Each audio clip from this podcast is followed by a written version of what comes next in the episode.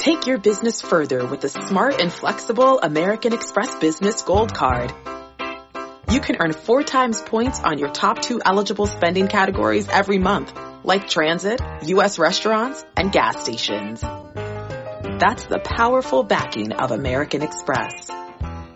Four times points on up to $150,000 in purchases per year. Terms apply. Learn more at americanexpress.com slash business gold card.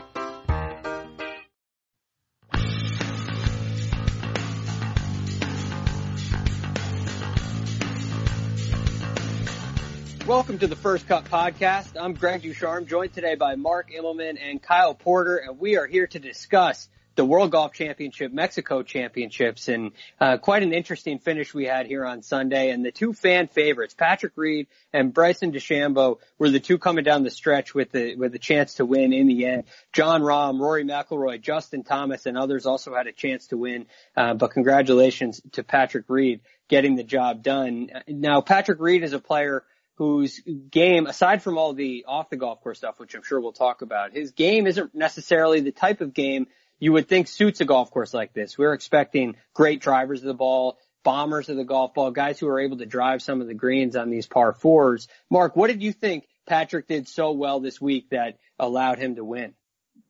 Well, Greg, to me, Patrick did what Patrick normally does. He plays with a, just an uh, immeasurable amount of grit. The guy finds a way to get the ball in the hole no matter where he's playing. And he did everything just well enough. I, he rode a fantastically hot putter the entire week. And if there is a, a mitigating factor around this golf course, to me, it is the greens. You know, sure, if you hit the ball long and high in this altitude, you can have the leg up because you can have a number of short clubs in there.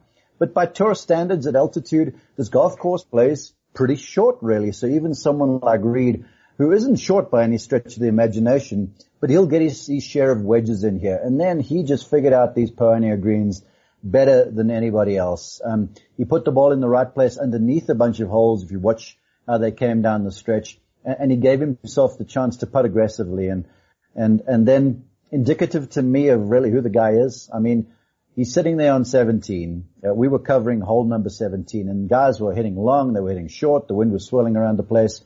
They were all playing the game up in the air, like everybody was here in Mexico. Reed gets in there with a wedge, flights this thing straight through the wind like a bullet in there about 15 feet, drills that as you expected he would. And, and, and to me, the creativity there and the shot variation with a wedge was sort of what set him apart. So I, I would say he did this with what he normally does. He, he wedges great and, and he puts when it means something. Guy that only hit 44 greens of regulation this week made 25 birdies, which was tied for the most. And to me, that was just extremely impressive. It, you're talking about 25 birdies and 44 greens of regulation. That's only 61% greens of regulation, tied 52nd, yet he's first in birdies. What, what does this victory mean to you, Kyle? I know that you probably have some things in, in your article here that extend past the, the play that you saw, but, but what did you see out of Patrick this weekend? Well, I like that Mark brought up the creativity because, and, and Brendan Porath brought this up on Twitter. He said if you can get past all the extracurricular stuff with Reed, which you can't and you shouldn't, but if you can, he actually has like a, a pretty interesting array of, of, of shots and of shot shaping. And I think that's a little bit, and, and I, I, we're probably going to talk about the course later on, but I, I think you saw him, um, be pretty creative on this course. He finished fourth in strokes gained around the green and that sort of, that sort of makes up for uh, some of the driving numbers. I mean, it's crazy. He was he was negative off the tee on three of four days, and the other day he was basically like field average. So to go out and finish, uh, add it all up, he's 43rd on the week in driving, and to to go out and win a tournament that has, you know, Rahm, Rory, uh, Bryson, these guys who are just murdering it off the tee. I mean, it, it was it was it was really impressive. And I think that, you know, for me, I, I think it's almost like some of the other stuff with Reed has made me appreciate his game more, which sounds weird, but some of it you're like, okay, I'm so tired of talking about this other stuff. Like, is there anything else I can focus on? And so, and so you start actually watching him play and you're like, this guy's like really good. And I know that sounds very simplistic, but I think you notice it more sometimes when, when, when, when the other stuff is going on. You're, I mean, you look, look at some of his recent form and don't forget a couple of years ago when this tournament was at Doral, Patrick Reed was the guy who won that event and said, Hey, I'm a top five player in the world. You look at his recent form, basically since the incident, um, well, let's go even before what happened in the Bahamas in the World Golf Championships HSBC champions, um, in, in China, he comes in tied eighth.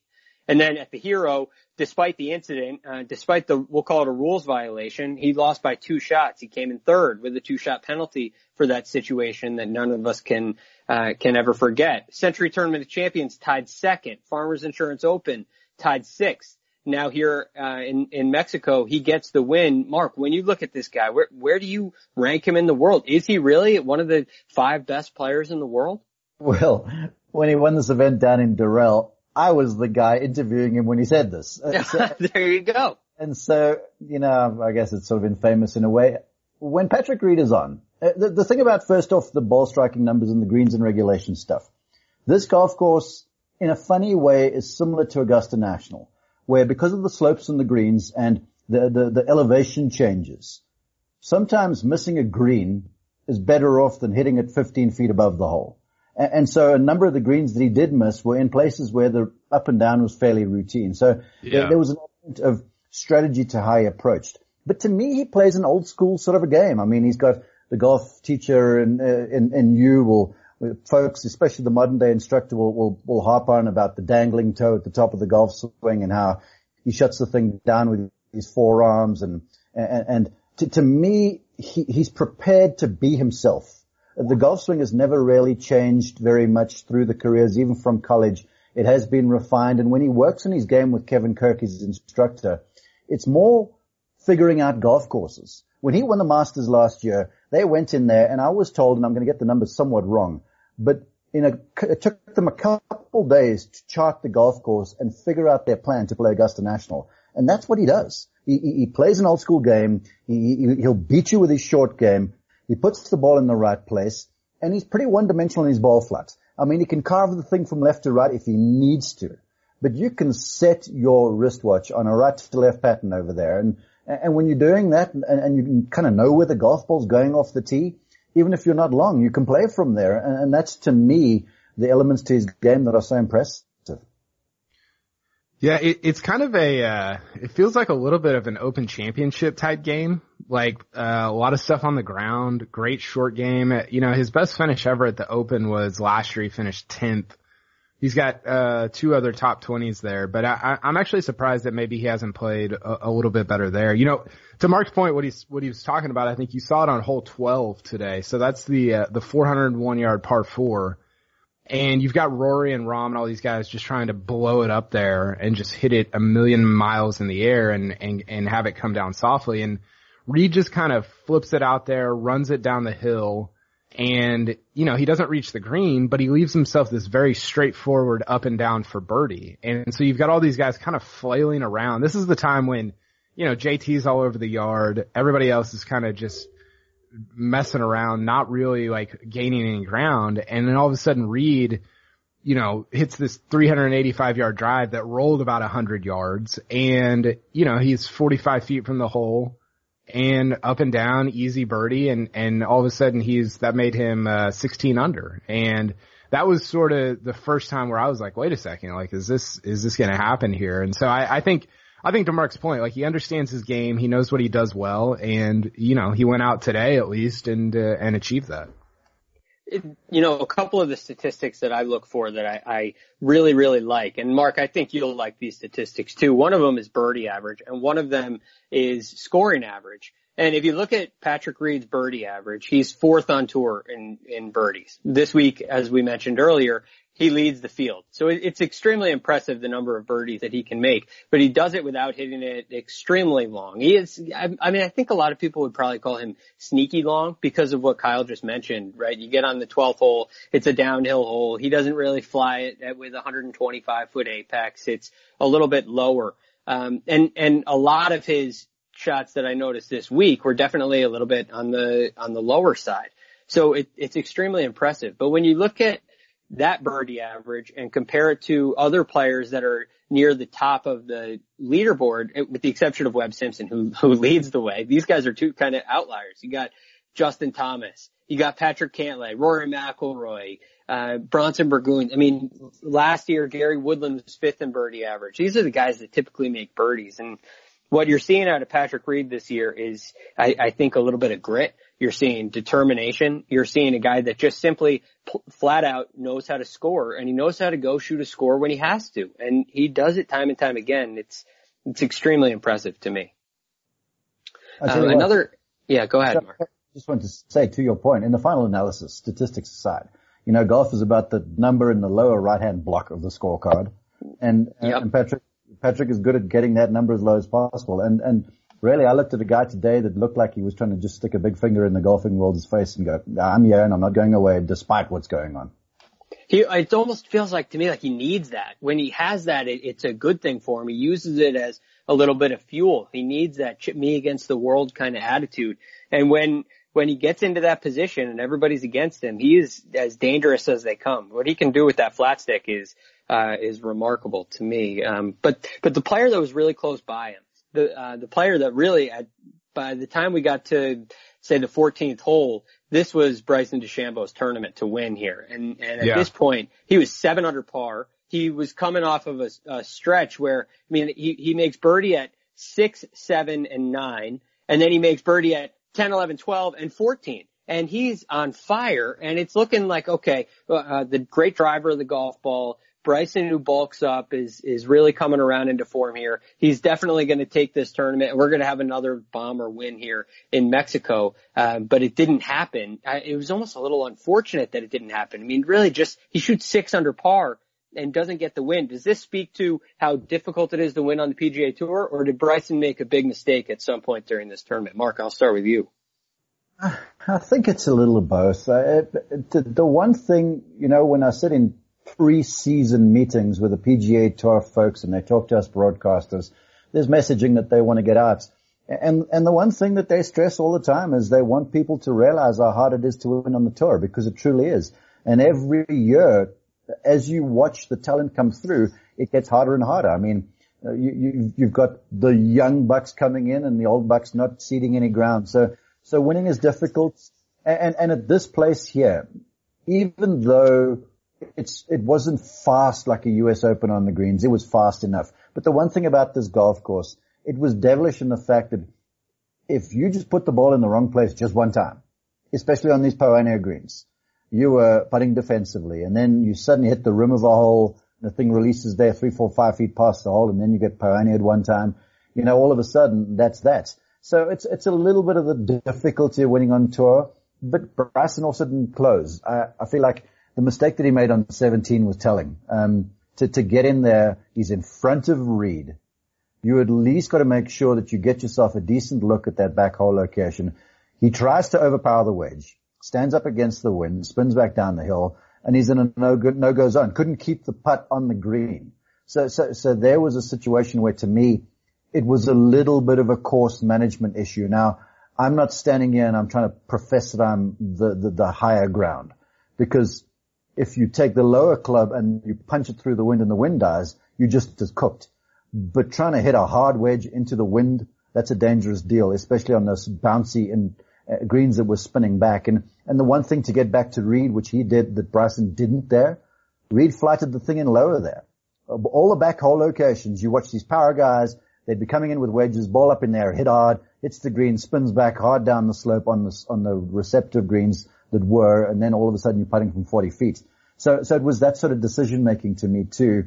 That was a little loose, but, but, but, but, you know what, any other week, what he's done was probably good enough to win. Kyle, I'll ask you the same thing. Well, I, I, I think what Mark said is right. And, and, and the, the part especially about him not, not closing. I mean, you look at the last four holes, they're playing about a half stroke under par to the field. Uh, and he plays them in one over. So you're losing a stroke and a half and that's, you know, that's the tournament right there. That's the difference between winning and losing. And, you know, it's, it's hard. It, look, it's tough. Like he shot a 65 on Sunday. like I, yeah. it's hard to criticize that. And yet, and yet you don't get, you don't, you're not in that position with three or four holes left in a tournament very often. Like you don't get a ton of those shots and you just have to figure out how to play those holes at even par or under par or something like that. And, uh, Yeah, I mean, I, I don't know. I, I think, you know, Dylan DeShay said this on Twitter and he's like, look, we, it's easy, like, making fun of Bryson is kind of a sport. It's easy, whatever. He realizes, he understands that driving is the most important thing on the PGA Tour. Like, it's, it's not close right now. Like, if you're a great driver, you're going to be successful. And he went out and he gained a bunch of weight. He improved his driving in terms of distance and he's had success because of it. And I think, you know, we, we sit here and like make fun of all the science and all whatever, but like that's a real thing that happens statistically. Like you, if you look at the numbers that, that happened. And I think he's probably not getting enough credit for, uh, for that happening. I will say the putt on 18, we haven't talked about that. That was, that was tough because that felt like he just was like thinking about it. Like it felt like it, like it, the moment actually got to him, which was interesting. But yeah, I think Bryson deserves a lot of credit for, for the way that he is, uh, he's improved his driving and, and, uh, you know, upped his game. I, we'll see if it trans, translates to the majors, you know.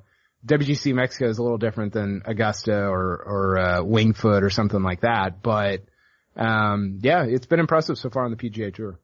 We'll see what he can do. Um, the, you know, you mentioned that putt on 18 you also mentioned in the, there's a lot that you got into there. One of the things was science and Bryson, the way he thinks, I almost think on 18 he overthought, he, he overthought that putt and he kind of tricked himself. Typically when you're in a must make situation, especially a downhill situation on the final hole of a tournament where you have to make it or the final hole of a match, this could be an, an amateur player as well. You, you are in a must make situation. You typically will read it to uh, match your normal speed and you'll hit it a little bit harder because you don't want to leave it short. And so you miss on the high side. That's generally what will happen. Um, but for Bryson there, he left it low and short and he wasn't even really close. And I, I'm almost thinking, well, Bryson said, uh, everybody overreads this. Everybody hits this too hard. Let's just coax it down there, uh, and try to get this. It's almost like he overthought it and it didn't work out. And, well, and, and that was disappointing. Yeah, it was, and it was weird on the it felt like for most of the day, and especially on the back nine, he was kind of, I don't know if he was like trying to die putts into the hole, but he was doing this thing where he would hit the putt and then he would like almost turn his whole body toward the hole and like kind of like try to like will it up there. And, and it was weird to watch because most guys you watch them putt and they just hold their, their stance or their, their follow through, um, until the putt either goes in or doesn't. And he would like turn his whole body and like be trying to like get the ball to the hole. And and I think from the position that he was in, I think it was a downhill putt on 18, at least a, just a little bit. And yeah, he he just seemed to be like trying to die it in, and you're like, man, you gotta, you can't leave that two feet short. You gotta get it there. Mark, when you look at his his technique with the putter, do you think he's a little too rigid? Do you see too much tension or or anything uh, wrong, uh, quote unquote, wrong with that technique? Well, it depends what sort of length putt you're looking at. I mean, if you're looking at 10, 15 feet and inside, I think his technique is fantastic because everything's so stable. But if you get yourself to a situation where you're outside 30, 40 feet, that sort of range, I think like then. You saw in that, 17. Like you saw in 17. That's where a situation where the certain sense for the feel and the ability to create a little lever in, in, in the wrist like a, an old, like, like a Brad Faxon for argument's sakes you, you sacrifice that sort of a thing. Uh, I, I, wanted to comment on, on the way he reacted to the putts that Kyle mentioned. Um, putting aside, as far as intensity goes, my interactions with Bryson and, and a few other guys on the tour when I'm out there inside the ropes with him, he has an intensity about him that I think is only rivaled by Jordan Spieth. You know, other guys are intense, but they don't wear it on their face. Like, like a Woods, you know he's all in and he's gonna, and he's gonna work you. Bryson, you can see that every shot he's over, this is like eh, his life is depending on this sort of thing, and that's why you saw some of these putts down the hole, and and, and you get, see the pressure getting up, and all of a sudden you hit this putt, and you're so interest, interested in seeing the thing going in that, that that you sort of lose your shape some, and that just speaks to his personality. The guy has broadcast. I mean, he has telegraphed the fact that he's going to do anything to beat you or get the ball in the hole and beat you. He's going to bulk up. He's going to use this style putter. He's going to use one length clubs. He is trying anything. And so I think you see some of that in his reaction to shots. But as far as the putting goes, I've watched him on fast greens uh, when you can swing very small and hit a 30 footer easily, and he will wear you out. But if you put him on stuff where there's bunches of slopes and stuff, I think that's where the method sort of I don't want to say falls down because he's a good player, but, but, but it, it gets exposed in my opinion a bit. It's very interesting. I mean, he is a player. You mentioned that intensity. It's something I definitely admire. I know he takes a lot of flack for his pace of play and probably deserves to, um, cause it does take a while at times, but I admire what he does. I mean, he's a guy that doesn't really care what anybody thinks. He goes out there and he seems like a, he seems like a really good guy. So I, I definitely have an appreciation for Bryson and it'll be interesting to watch um, to to watch this kind of new version of Bryson for the rest of this year on the PGA Tour. Uh, but another player who whose putter really betrayed him this week was Rory McIlroy, and we saw another short putt missed early in the round on the third hole. He missed a five footer, and it, it almost I don't want to say it derailed him completely. We've seen moments like that derail Rory more, but uh, but but it just wasn't Rory's day. And but yet then at the same time, not Rory's day, but another fifth place finish, a solo fifth finish. This play from Rory McIlroy has been extremely consistent. Kyle, when you look at Rory so far at the start of this year, are you are, are you uh, in awe at this consistency, at this um, ability, or are you wondering, well, what's preventing Rory from getting the job done? I, I think with Rory, it's always a little bit of both, right? Cause it, it looks so easy so, so much of the time. And then, you know, I, it's interesting because I go back to Friday. So he starts, he plays the first 11 in one over. And to me, that, that felt like where he kind of lost the tournament, like looking back on it because, you know, 65 on Thursday, it's set up for him to kind of do the runaway and hide Rory thing that he's done so many times over the course of his career, including last year at, at you know, Canada and, and places, uh, I can't remember where, where else did he win, uh, tour championship. He didn't really run away, but you know, places where he just gets out in front and defends. That's, that's how Tiger won. That's how Rory, that's how he won the players and he he just he let it kind of slip through his fingers. It felt like on Friday afternoon when he when he didn't um he didn't you know he kind of got lapped by some guys and and then he was kind of in it. I mean, look his floor right now. I think here's the thing. I think his floor right now is is as high, maybe maybe higher than it's ever been before. Um, I don't know that his ceiling right now is as high as it's ever been, and uh, I don't know that that'll that part of it will be interesting to watch the rest of the year. But his floor man, like he's an auto. It's crazy because we talk about guys who are like auto top tens. He's like an auto top three or top five. I mean, it's just every single time out. And to me, that's, that's tough. That's a skill to be that consistent at that high of a level. Um, so yeah, I'm, I'm super impressed by where the floor is right now.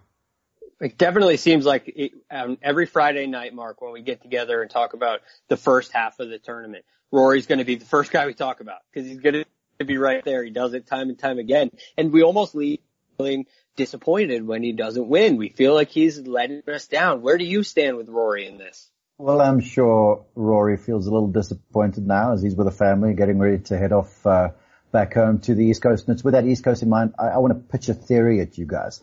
If you look at the 18 events that he's won on the PGA Tour, there's only been one that's been on the West Coast on annua greens and that was the match play, where you're playing head to head against people. Everything else has been on bent grass or Champions Bermuda.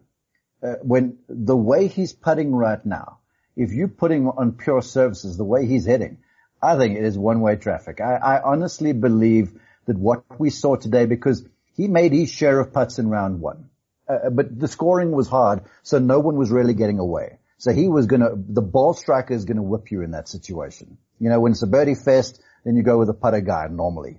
Then in rounds two and three and four, he had the old new putter in the bag because last week he at Riviera he went to a putter that was one inch longer, didn't work out very well. So he went to his old version, putted great, but then there was this, uh, this return to the median, if you will, on the Poa annua greens and he battled on the greens rounds two, three and four. And if he just makes any, I mean, if Rory puts like Patrick Reed did, now this is an F, okay? he would win by 15. I mean, they'd stop, the, they'd stop, they'd, they'd have the mercy rule for the rest of the field. So, so I'm going to look at this and go, McIlroy, Poa annua greens. He's not that comfortable on them. A lot of players aren't, but a lot of players, the way they hit putts, you know, they, they're okay. But you watch Rory, when he starts hitting, missing one or two putts, you can almost see it etched in the comportment. He goes, oh, here we go again. And, and, yeah. and that's such a mental and such a frustrating battle to have to navigate when you're competing against Rahm and Justin Thomas and Tiger Woods and all sort of crowds. So, so, hell, I mean, he's good enough to your, to Kyle's point, to your point, to putt crappy and, and still have a shot to win because he had a shot coming down the stretch. Didn't birdie the par five coming in. Um, and, you know, what, just, just watch when we get on Champions Bermuda Greens. Arnold at Bay Hill, players, then fast forward to Augusta National on, uh, on Bent, Quail Hollow. We've seen what he does over there. Let's just pump the brakes a little bit and let's revisit this thing when we sort of midway through the summer. Okay, you heard it here first. Mark Immelman's going with Rory and his one and done pick at the Arnold Palmer Invitational. it's a, it's a, it's a really interesting point. I, I had not I had not really thought about it from that angle, Mark, and I think that I think it's a really smart point, and it, it will be interesting to see what that means for the Florida swing. Um, you know what that means for the summer. Obviously, PGA Championships at Harding Park, where he has won. Um, I don't know. I, I think that's. I think I think you're right about like the way he's hitting it. Right, like if you went out and played a thousand rounds and you only measured tee to green, he would win by a lot like in terms of strokes gain. And so you put yourself in, in, in that position that many times, uh, it's going to happen at some point, and, and maybe it happens when they move to Florida. The, the thing about this, the thing about this, and I just want to add it real fast, and I'll sort of put a bow on the thing. All, the pro golfers I've worked with, aspirant PGA Tour professionals, guys who play on the PGA Tour, Korn Ferry, European Tour, whatever. I've my my parting shot to them, technique aside, is to say, if you want to win, you got to you got to beat sort of like five, maybe ten, maybe ten guys coming down the stretch, but lar- largely five, and you beat them by making putts. yeah, you can outdrive them and you can get five rounds into par five greens and such, but I've watched guys hit five irons to par fives and then miss a five footer. And then you have a Patrick Reed who scraps it all over the show and then buries the putt that means something. So, so for McIlroy at the situ- where they are, as, as tightly bunched as everyone is at the top of the game right now, it's going to come down to a putt somewhere. It really is. Rory's going to separate, separate himself with the driver. Woods is going to separate himself with the irons. Whoever of these guys makes that one timely putt, when it, you know, when you're coming down the back nine to, to the second nine, uh, that becomes the winner. And, and so that's the situation with McIlroy, uh, with all of them, but especially McIlroy. You know, Real quick, I, their, go, go ahead, Kyle. Real quick, here's your top 10 in strokes gained tee to green so far this season. Tyrrell Hatton's number one. Didn't see that coming. Well, he hasn't uh, played any events though, man. Well, he's played, he's played four events, three. So mm-hmm. he played, I guess, HSBC, CJ Cup, the, that, that stretch last, at the end of last year. Yeah. That's right. So, so Hatton won, Rory two, Xander, Hideki, Boo Weekly number five, Justin Thomas. Boo! Justin Thomas, uh, Finau Cantlay Day, and then, uh, Mark's boy, Collin Morikawa at number 10. Mark's boy. Come on now. Where's your boy, by the way? Uh, he, I, you have you to gotta go keep couple, scrolling. Couple pages. Yeah, yeah. there's, he, he is, uh, he's situated right between, I, I don't know. He might not. They might have just taken him off. Just spared him the. I thought he just went in Puerto. I just thought he went in Puerto Rico, didn't he? Isn't he also your boy? Oh, oh that boy. Yeah, I thought you were talking about. I thought you were talking about Spieth. Spieth. Anyone Oklahoma State and Spieth is his boy. Yeah, that's true. Okay, so we got more than one. I, I love like that. We're we're gonna get to Viktor Hovland a little bit later on here, but there are more there are more big stars to get to here. We still got to talk about uh, Jon um, Jon Rahm's a guy who basically was breaking my heart. He was my one and done pick for the week, and he goes out in 72, follows it up with a 69. And we're what thinking, a roller coaster! Uh, yeah, this is. I'm watching. I'm saying, uh, well, this is why you pick big names in uh, in no cut events because he's still maybe he can make a run and get himself into the mix. Well, little did I know that he would end up having the lead at one point after shooting 61, highlighted by a hole in one on number 17, and then coming out and making birdie on the first three holes, uh, taking the fourth hole off and birdie in number five. I mean, this was a run that was um, I haven't seen a run like this very often. I mean, he's on pace to shoot basically 61, and if he continues for the back nine, he could shoot, you know, 61 twice in a row. He's on that kind of pace when he gets off to, to that great of a start. Is this, a case where he just, he just ran out of gas? Uh, is just too many, too many birdies and too short here to keep it going? Or, uh, you know, where, where, what do you make of Jon Rahm in this run that he went on? this is probably going to sound intellectually lazy, but to me, it's golf. I mean, it, it's like I'll use Spieth as an example here. Um, Jordan, 2015, 2016 couldn't miss. You knew there was going to be a market balance, if you will. It, it just couldn't continue.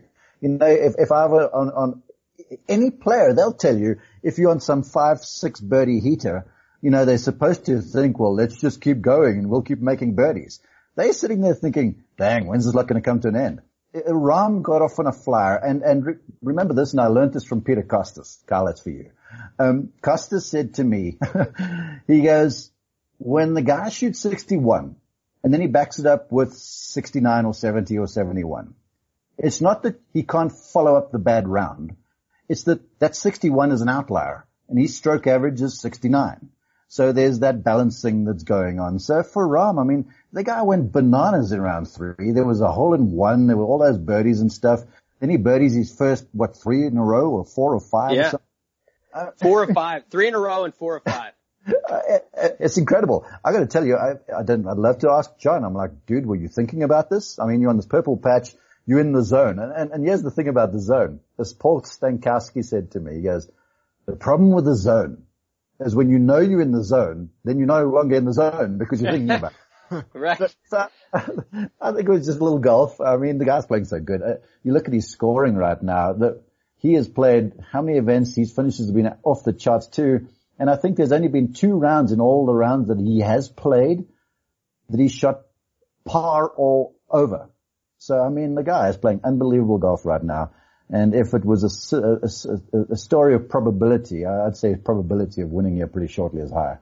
Now, he basically, you mentioned how good he's been playing. He's basically on his career uh, at right around 50% of top tens. In the events on the PGA Tour that he plays, that's about the percentage of top tens that he comes in. It, it's really a remarkable run. Kyle, when you look at this, at what point with Jon Rahm are we going to get to the point, if ever, where we wonder why is this guy not winning more? We're, we're impressed by all of his top tens, top fives, all of his great play and international wins. Is there going to be a point soon here where we say we need to see Jon Rahm win more on the PGA Tour? Yeah, I was thinking about this because he, you know, it, it was interesting kind of the timing of everything. He touches the lead at, at, uh, I think he got to 15 early on, on, uh, Sunday. He got to 15 yep. under, touches the lead, and then it's almost like and some people on Twitter were, were kind of saying some things about this, and, and I agree. It's almost like he touches the lead and then he like, he gets super uncomfortable and things like start going crazy. You know, whether that's like hitting it in the water on seven or whatever hole that was, and then, you know, falling back. I, I want, I do wonder about his comfort level with a lead of that magnitude in a big tournament like that. And, uh, you know, I, I don't know. That, that remains to be seen. He's so young um, that, that has to play itself out to kind of figure out what that's all about. But it was good, you know, he's been putting it lights out. I mean, he's been putting unbelievably to start the year. And some of, some of that was like, man, are these wasted putting weeks? Is, was Torrey a wasted putting week where he finishes, you know, first or second in putting? Is that a, is that a week where he should have won if he would have just hit it like he normally does? Um, so it was good to see him kind of to me get back on track on the weekend in terms of the tee to green stuff because he was I think probably the top guy in the field on Saturday and Sunday from tee to green and uh, that's his bread and butter. I mean that's all these guys that are finishing up at the top consistently. That's where they thrive and that's certainly where he thrived on the weekend. It's just fantastic play. Time and time again with Jon Rahm, we're seeing great play. I gotta think when he gets a, when he gets a win, I mean, he's, he's got three wins on the PGA Tour and he had an opportunity. If he added his fourth win today, he, he had a very good chance at becoming the number one player in the world.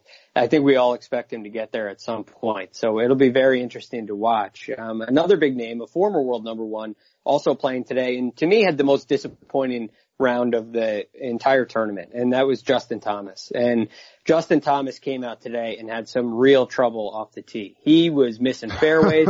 Mark, we talked about on Friday how I said, well, Justin Thomas is the best iron player in the game aside from Tiger Woods. Uh, and we had our little chuckle about that. But today, he didn't have a chance to, he didn't really have a chance with his, he, he didn't have a chance to, to show off or utilize that ability because he was only using the the Club Pro guy punch out game all day. So what when when you see that that um pretty much it was only a left miss after the second hole he missed left time and time again. We saw a little bit of this at Riviera. Do you think this is something to be really concerned about with JT, or do you think this is kind of a simple fix?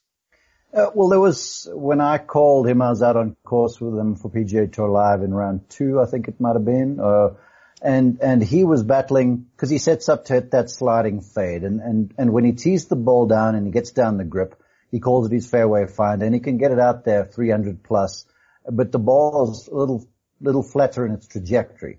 And when he gets up to pound one uh, and he and he swings left on some, you know, something you've got to be careful of if you carry a pretty strong club face like he does. And so if you swing a little left and you get a face too shut by the path, to the path, that thing's not going to cut back. And so that's what I was seeing then. And so there was a continuation of that stuff a little bit yeah in the final round. Um, I, I, am not concerned because he is, at times he's virtuoso with a driver. The way I look at it this year, and this might again sound a little intellectually lazy, is that if you're swinging the thing at 120 mile an hour plus, you open yourself up to a few more misses off the tee than the guy who's going at 115 or less. So so, so for me, JT, I don't see any need to be adjusting on the golf swing. Uh, he hits the ball in the fairway enough. To, this golf course was also a little different in that a number of the holes, the dog legs, you could drive it through the dog leg real easy. So on holes, he'd have to take it up and over hardwoods. So he couldn't effectively use his low fairway finder because he'd drive it through the fairway. So when he's dropping back to hit one in the air and he swings left and that face is shut in the path, that's where that left stuff you were seeing was coming from. So so I, I, think the golf course and the setup of the holes had a little bit to do with it in the final round yet too. Are you are you with him there, Kyle? Well, I'm shook right now because I just looked up Jon Rahm's total PGA Tour wins and I just realized he only has two. I thought he had like four. No, he's got well three, but one of them is a team event. One of them's the Zurich Classic with uh, Ryan Palmer last year. Yeah, that's yeah. Wow. Okay. I don't even. I don't even. I'm. I'm. I've got. I need to regroup. Um. yeah. Yeah. The the JT the JT stuff. Uh. He. I mean, he he took the the the Phil Mickelson route at this course. Remember when Phil hit like four fairways a couple years ago and shot like a 67? Yeah. Just it, was, um, it all over the place. It it was crazy, and that's what JT tried to do on Sunday and could not look. I think the fact that we're all surprised by how he closed says more about JT than how he closed. And and, and what I mean by that is he he he's a closer. You look at the 54 hole uh, numbers. He closes them out the majority of the time. Uh, this was an outlier. Uh, he's going to win 20, 25, 30 times on the PGA Tour. It's just this is this is the trajectory, and I think that you know, you're going to have days like this. You're going to have tournaments like this where you just can't get it done on the weekend. So I, I, I think the fact that we're all like, whoa, didn't see that coming. I think that says a lot about where everybody's at with JT right now. A lot of, definitely a lot of late tee times for JT in his future. I think it, it's a, he's, he's a remarkable player. So it's, it's very exciting to watch. Yeah, it, it, uh, it absolutely is. Speaking of tee times, what a, what a, just a professional setup right there, Greg. Supreme, Supreme, Supreme Golf has your next tee time at the best price. They do the work for you by comparing different tee time providers at thousands of courses around the world. If you're still calling the course to book your next round, yes, I am talking to you. Search your city, compare prices from every provider, and book the right tee time at the right course. Get the best deal at more courses than all other booking sites combined at supremegolf.com slash the first cut. Supremegolf.com slash the first cut or on the free Supreme Golf app for iOS and Android. Man, Greg, I don't, I'm, I'm not a pro, I can't, I can't professionally throw it back to you, but, uh, that was that was that was a great setup. well, I was going to say a great setup is nothing. A professional setup is nothing without a professional read. So very well done on that, my friend. Uh, but but more to get to here is the one and done update. Uh, one of my favorite parts of the show is we go through our season long one and my favorite at all, right. Well, it's my favorite this, it's my favorite this week. I had Jon Rahm, as I mentioned. Uh, he came in third place and got me a fair number of points, 535,000, but I was not the star of the show uh, this week. uh, producer Jacob Hallex, our superstar producer, was uh, was the star of the show. He had Bryson DeChambeau, who got 1.1 million points. So very, very well done. And that was a good move for him because he has vaulted to right behind Kyle Porter, um, our, our namesake and our leader in the one and done pool with the Adam Scott pick at the Genesis Open. He's at 2.4 million for the year so far. Jacob Hallex is one, uh, 1.8 million. I'm at 1.4 and we got to go down a little bit of the ways here. Well, let's just say this, Mark. There's a lot of golf left. There's there's a lot of golf left to be Mark, well, look, here's the thing. Wait, wait, wait a second, Carl. I, I will acknowledge that you called Adam Scott. You're a legend. Jake, Jake, I'm sorry that I was pulling against Brian coming down the stretch a little bit over here. Do forgive me. Uh, guys, you fired off a lot of big bullets already, huh? I've, I've still got these things in the chamber. So, so, so let, let's, again, let's just pump the brakes a little bit. I am a little disappointed with my pick with Dustin Johnson. Yeah, I, I was going to say, that's a big bullet. Well, I, well, I mean, I finished below Sergio Garcia. All right. This, this was with love to Sergio, who's a dear friend. Oh my goodness gracious, DJ. He, he, at least he, he, was making a bit of a move in round three and I was watching the scoring there from the booth and I'm like, yeah, look at the boy go. He was like seven under par with three holes to play and he finishes bogey double for like four under. And I was like, goodness gracious, this is just what it is. But, uh, yeah, we are. We're heading to the Florida swing. The Florida swing guys is where the big time golfers show up, alright? I, I would have lost, a, I would have lost a lot of money on, uh, DJ if you, if I would have bet before the, the tournament that DJ would finish under par. Cause that, that was like the lock of the week. Is DJ under par at Chapultepec? He wins two or three. I mean, it, it was crazy that he didn't, he finished even par for the week um, you know, Mark, I gotta say, you are like, have you guys seen the, uh, the Nick Young meme on Twitter where he shoots the three and then he, and then he raises his arms like this and he turns around and then it, and then it doesn't go in behind him. You see the, you see the whole thing. that, that is, that is Mark in real life after he, uh, basically christened himself the one and done king and said he was going to roll through the league and now, you are, uh, I mean, you're, you're in last by like, the, the, the next to last has twice as many points as you. So that's not yeah. good. It's embarrassing, but you know what? One of the, you've got to own your mistakes and I'm owning my mistakes right now. You know, thankfully you guys are full of grace, especially you, Carl. You, you, you're a guy, you're a good soul deep down. I know you are. So uh, I, appreciate your sense of humor, but I love you for being so graceful and, and, and hey, I'm owning my mistakes. Greg, did, does it feel like does Rory finishing fifth? So three of us picked Rory, including me. Is that a is that a waste of Rory, or is that a good use of Rory? Where do you where do you land on that? To me, I look at Rory and I I question what he does in majors. He's not a lock in major championships for me. So I I yeah. love the Rory pick. And Kyle, we've talked about this before you can't necessarily just say, um, okay, well, judge the pick on the week, like the end result. You you can't just judge the quality of your pick on the end result. I look at Rory McIlroy this week and I say that's a great pick. It's a great time to use him. It's as close to a lock as you get, and you got yourself a lot of points. So no, I don't think it's a, a waste of Rory at all. Hey, I know I'm in the cellar in our one and done league, but may I make a comment on Rory McIlroy, please, kind, kind you gentlemen? may speak. Yeah, yeah ah, cool. Uh, yeah, Rory this week in a guaranteed points thing was a great pick, uh, as I thought Dustin Johnson was going to be. But there's this little event, and I call it little because there's only 30 players right at the end of the season where yep. Rory is pretty good. Okay, so, uh, I'm, I'm telegraphing I'm holding Rory until the tour championship. Wow, back to back. That's thirty. That'd be thirty million dollars for Rory in the last two years, just in one event. That's pretty good. Wait, we don't we don't get FedEx points, do we? We don't well, get the see, we don't get the fifteen million, do we? We got to talk about that a little bit because there's no purse other than that for that event. So I don't know. We got to talk to. uh Oh, this is to the commish. Yeah, this is crooked. What? Yeah. Get Jacob on here. Jacob, turn your mute off. Get on here. Jacob. What do you say, Jacob? We're uh, Don't do me wrong now. We're gonna open up an investigation. Don't do me wrong. We're gonna open up a full investigation in now. Uh, we got to take it to the pack. We'll have to take it to the pack and see. Professional investigation, please. I, I, yes. We'll uh, we'll We're take it to the players. Yeah, we'll take it to the We're players committee. Total Uh, cooperation. we'll get back to you on that. I don't know if our site will Well, allow us to do it or Tuesday, what we'll they make default. Sure we have an answer for that on Tuesday. Okay, Jacob. Good, At least good. by Tuesday. that's our deadline for the investigation. But uh, another player in the game of golf who I think will definitely be used in some one and done pools as we get later on in the summer, was able to get a win in Puerto Rico, the opposite event, uh, opposite field event this week. It was his first win on the PGA Tour. So we're going to get to that uh, next. But first, let's take a break and hear a word from our partners.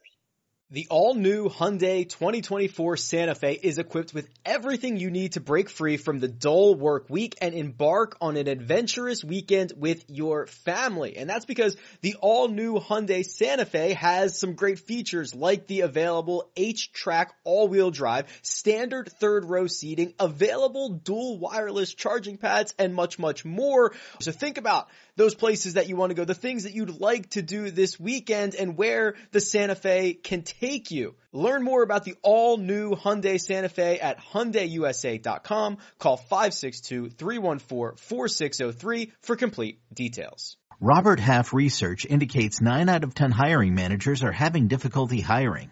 If you have open roles, chances are you're feeling this too. That's why you need Robert Half. Our specialized recruiting professionals engage with our proprietary AI to connect businesses of all sizes with highly skilled talent in finance and accounting, technology, marketing and creative, legal, and administrative and customer support. At Robert Half, we know talent. Visit roberthalf.com today. For the very first time this week on the PGA Tour, we had in Puerto Rico the very first Norwegian to ever win on the PGA Tour. Uh, he he doesn't receive a Masters invite for this, but it does bump him up uh, around the top 60 in the world. He's going to have a chance to get in. This young player is Viktor Hovland, and last year. Viktor Hovland to me is one of the, I, I call him one of the kids. He's in this group of kids. Viktor Hovland, Matthew Wolff, uh, Collin Morikawa. I guess you, Joaquin Niemann, you got to throw in there. It, we, I don't really consider Sungjae Im to be in there, even though he's only like 22 years old or something. Um, but kid too. He's only 25. Yeah, I guess. right. Yeah, Justin Thomas is 26, but at this point we're getting to PGA Tour vets. These guys were all in the in the running for Rookie of the Year last year on the PGA Tour, except Viktor Hovland, who was one of the more consistent players. Um, he shot a number of rounds 65 or better on Sunday to end the year. It was a phenomenal performance last year, but he still had to go to Korn Ferry Tour finals. And because Matthew Wolff and Collin Morikawa got wins, he was almost like the, the odd man out. And now he has finally joined the pack, uh, getting his first win on the PGA Tour. I think this is first of many wins on the PGA Tour for um, for a guy like Viktor Hovland. But we've had a Tony Finau win the Puerto Rico Open. We thought that was kind of a floodgates theory, and it hasn't turned out that way as far as wins are concerned. When you look at a Viktor Hovland, do you think this is one of a? Do you think this is a generational great? Do you think this is a nice player? Where do you where do you see his place in the game going forward, Kyle? Yeah, that's a good question. I, I, I, I think that if you look at the numbers and, uh, somebody did this last year. I can't remember who. I apologize. It might have been on the Athletic. It, it might have been. Uh, I don't, I don't know. Anyway, um, his driving numbers are. I mean, they're Rory like, and we're not talking about like one tournament or two tournaments. We're talking about uh, almost a full season because he played a lot last year, and he, he played played the Masters. He played a pretty full schedule, and his data is it's elite. I mean, it's right there with DJ, Rory, Rahm, those guys. And so I think if if that's what you're best at, you're gonna have a long career on the PGA Tour. Are you gonna win a lot? I don't know. I thought it was I thought it was important that he won early on in his career because some of that stuff. I mean. We and I hate that we do this, but we start comparing guys to JT and to and to Spieth or Rory or whatever, and it's like that is so abnormal to win ten or twelve times by the time you turn twenty seven. Um, but we do it and it, and it puts a burden on these guys. So I was really glad that he got that victory, even in an opposite field event early on, because it, it just, I think it frees him up. And, um, I don't know. I mean, I, I, I, I think that he has a, I think he has a chance and I, and I predicted that he would be the best out of, uh, out of him, Wolff and Morikawa. You could throw Scotty Scheffler in there. He's not, I don't think he's quite as young as those guys, but, I think Hovland will end up being something like a, I don't know, like a six or seven win with maybe a major guy over the course of his career, which is an amazing career. Um, but I don't know. It's early. You know, it, who, the, he's got the curse of the Puerto Rico Open now. Nobody's ever won another event after winning Puerto Rico. So we'll see how it goes. Do you think there's any truth to that, Mark? Do you think this is the uh, the the almost like the Madden curse? Is this the end of Viktor Hovland as we know it?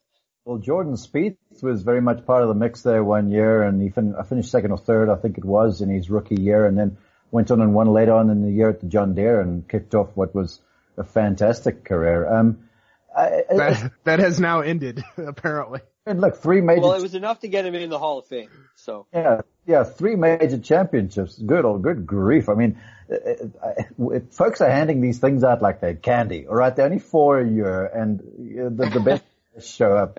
And you're gonna have things go your way, and you're gonna play well at the right time. Um, as far as Hovland goes, I've seen him hit two shots in a pro am. I haven't watched him play just yet. I've watched Matthew Wolff play. I've watched Collin Morikawa play. So I've sort of seen how they approach the game. If you just look at him from the eye test and you watch the guy on the range, heck, he's impressive as hell. He is an elite driver. I've watched him hit a drive shot and it's eye popping. Um, and look, his, his college career was, was magnificent. He wins the U.S. Amateur. You don't fall into that. Guys have won the U.S. Amateur. A bunch of them have turned really good in the pros. But then by the other, on the other side of the coin, there have been a few folks that haven't as we currently stand, as I look upon Viktor Hovland, I'm not surprised he won this event at all. Um, I, I, I think he's got everything that it takes. I want to see now how he kicks this on. Because every good golfer, or every golfer who's won at every level, the first question that they, that they're going to be asking themselves and their coach and their team, to use Jordan's word, is like, okay, what do we do now to follow this up? How do we legitimize this first victory? I've seen guys do this in major championships and make changes and their games went in the wrong direction. I'm keen to see what Viktor does now in response to this. He played beautifully last year. He played like a boss in the Korn Ferry finals because that's a lot of pressure to earn himself playing privileges. I just want to see how he backs this thing up here. I, I think he can do it. it. It's now for me a question of, all right, mentally, emotionally, let's, let's really see how mature he is. I mean, Matthew Wolff, since that victory at uh, the 3M, he's been okay. He hasn't blown the doors off it. Morikawa, he has backed up his play uh, after the victory at the Barracuda. Uh, I, I, think Hovland can kick this on. I really do, but I'm, I'm keen to see how the next few months go for him. He definitely seems to be extremely mature to me. He's he's got a calmness about him, uh, in in ease about him. He doesn't seem like it's too much pressure for him. It doesn't seem like it's a difficult thing for him to do. So I I think yes, what yes. Gonna... I, I, I want to add, oh, sorry, forgive me. Um, I, I didn't get to see any of it because I was on the call today. I flicked through Twitter real fast because I want to see what Kyle Porter has to say about Patrick Reed playing well. And, then after I've seen that, then I see this me, I see this tweet by Scratch, and they've got Viktor Hovland going, "Man, my chipping really sucks," or whatever because he chunked a couple chips. He's got this really cool way of sort of laughing at himself. And the yeah, guy's yeah. free with a smile. And he's not this typical PGA Tour dude that starts hitting you with platitudes like I stayed in the middle of the center of the now and this sort of stuff. Um, he's, to me, he's got that sort of thing going on for him. So I think in terms of maturity and just like he sort of laughs at himself, I think that's going to help him actually. I, I also heard he he listens to like extremely heavy, extremely heavy, heavy metal music like like it's, it's very bizarre. I forget where I heard this, but I, I heard him talking about it somewhere. It was it, it was uh, extremely bizarre, but to hear him talk about it is hysterical. How he fell into it. So I, I I'm a huge fan of Viktor Hovland. I think he's got a bright future ahead of him, no doubt. Can we talk about how good that 2018 Oklahoma State team was? Boy.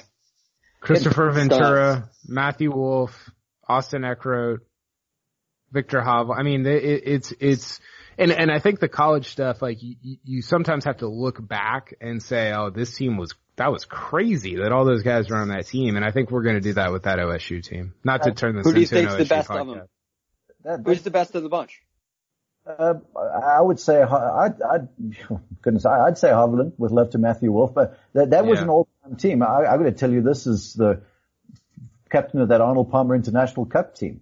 The first thing when I got that gig, the first phone call I made was to Alan Bratton to make sure this boy was going to be available for the team. And I chased all over the show to try and get Hovland, but he was turning professional, so it didn't happen. Uh, so, so that sort of speaks to uh, you know, my impressions of, of who he is. Yeah. Well, I think he made the right choice to turn professional. There's no question about that. he, he's definitely a week. Yeah. I'm, I'm, let's just say I'm glad I still have him in my one and done because I, I do, uh, I do think he's going to have a great year on the PGA Tour and a, a, great career to boot. So, anything else we want to add, boys? Any, any, we want to, we want to put a bow on any of this that we talked about today? He's uh, Viktor Hovland within six spots of uh, Jordan Spieth's world ranking. Wow. And where's Scotty? Then where's Scotty Scheffler in relation to that? Scheffler's 50th, Spieth is 54th, and Viktor Hovland is 60th. Hovland still has work to do to get in the Masters. So winning Puerto Rico doesn't get him in. It does get him in the players, gets him his card for two years, but he's got to get it. He's either got to win again or get into the top 50 by what Texas Open week, Mark? Yeah, uh, to, so, to, yeah. to, to get into the Masters. So, uh, you know, he played well there last year. I, I think if he gets in, he has a, you know, legit top 25 shot, something like that, but, uh, he's still got work to do to get in. But no, look, like it was, it was a super fun week. I, I think sometimes we talk about golf and especially the casual fans like, well, Tiger's not playing. I guess I'm not watching golf this week. And, and that's fine. Like I totally understand that, but the, the, the course in Mexico, I referenced this earlier. I, I think it's kind of great. Like, I don't know if it's actually good, but it produces these crazy, fun, uh, events with, I mean, obviously all WGCs have great leaderboards, but uh, it's just been a, I, I, I have a blast watching golf played on that course. And so you've got that going on. You've got Puerto Rico, which was super intriguing. I watched that for 20 or 30 minutes where Hovland beats, uh, Josh Teater, who, who gets, you know, he's in tears afterwards. Like, it, it was a really, really fun week of golf, even without Tiger. And I think, you, you know, you throw Tiger on top of that and it becomes, uh, it becomes even better. So I, I could not be more excited about just where everything's at heading into March, heading into the players and, and the masters and everything. Hey, to, to, to that, I just want to, talking about Viktor in the world ranking, it's a two year sliding running scale. And, and someone like a Jordan Spieth has got a bunch of good results dropping off now. So he's effectively losing points. Where Hovland's not in that situation. So just one or two more good finishes over the next few weeks and he's going to soar into the top, whatever it is. So I feel pretty confident we'll see him at Augusta National in, in, in April. And as far as this week's golf is gone, I mean, I'm down here in Mexico City. The golf course, Kyle, is awesome. It is absolutely awesome. The fans were tremendous. The people down here were so great. They treat everybody so well. Uh, and, and this, every year you look at the leaderboard at this place and, and the, the show horses, they show up and they, they get to the top of the leaderboard. So uh, it, it's becoming a global game. The PGA Tour is, is showing off their best to the world, and and and it, it was it was cool to be down here, and tacos and margaritas. Just saying. There you go.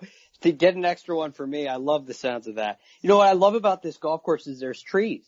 You have trees. So players take on these risk reward moments and when they miss, there's a real penalty. But there's also at the same time a chance to recover. So you kind of have this blend of, you see real recovery shots, not just shots out of the rough right? Not just shots, you know, from a fairway bunker. You see shots around and under trees and up and over and curving and rolling along the ground. You get, there's a, there's a ton of variety when you get on this kind of narrow, old school tree lined course. So I, I thought it was really a, a joy to watch, a pleasure. Um, and I like the short nature of it. There's, like I said, there's so much variety where you have guys hitting 220 yard seven irons because of the altitude and then at the same time, they got to hit a seven iron for 100 yards because they got to go under a tree. So you really see some some skills show up in an event like this, and uh, I'm I'm a big fan. I can't wait again for for next year because it's it's just a, seems to be a great tournament. So, um, but anyway, gentlemen, I want to thank you for joining me today. It's been a great show, as you said, Kyle. A great week in the game of golf. Mark, I hope you get home safe from Mexico City. So safe travels to you, buddy, for sure. Enjoy those tacos and those margaritas. Um, but here on the first cut, I'm Greg DuCharme. You can get me on Twitter at the real GFD. Kyle Porter, you can get on Twitter at Kyle Porter CBS and Mark Immelman. You can get on Twitter at Mark underscore Immelman. That's all for you. Uh, that's all we have for you this time. And if you liked what you heard, please give us a, a rating, a five star rating. Give us a, a, little review as well if you liked what you heard. So we, we greatly appreciate that. That's all for us tonight. We'll see you next time.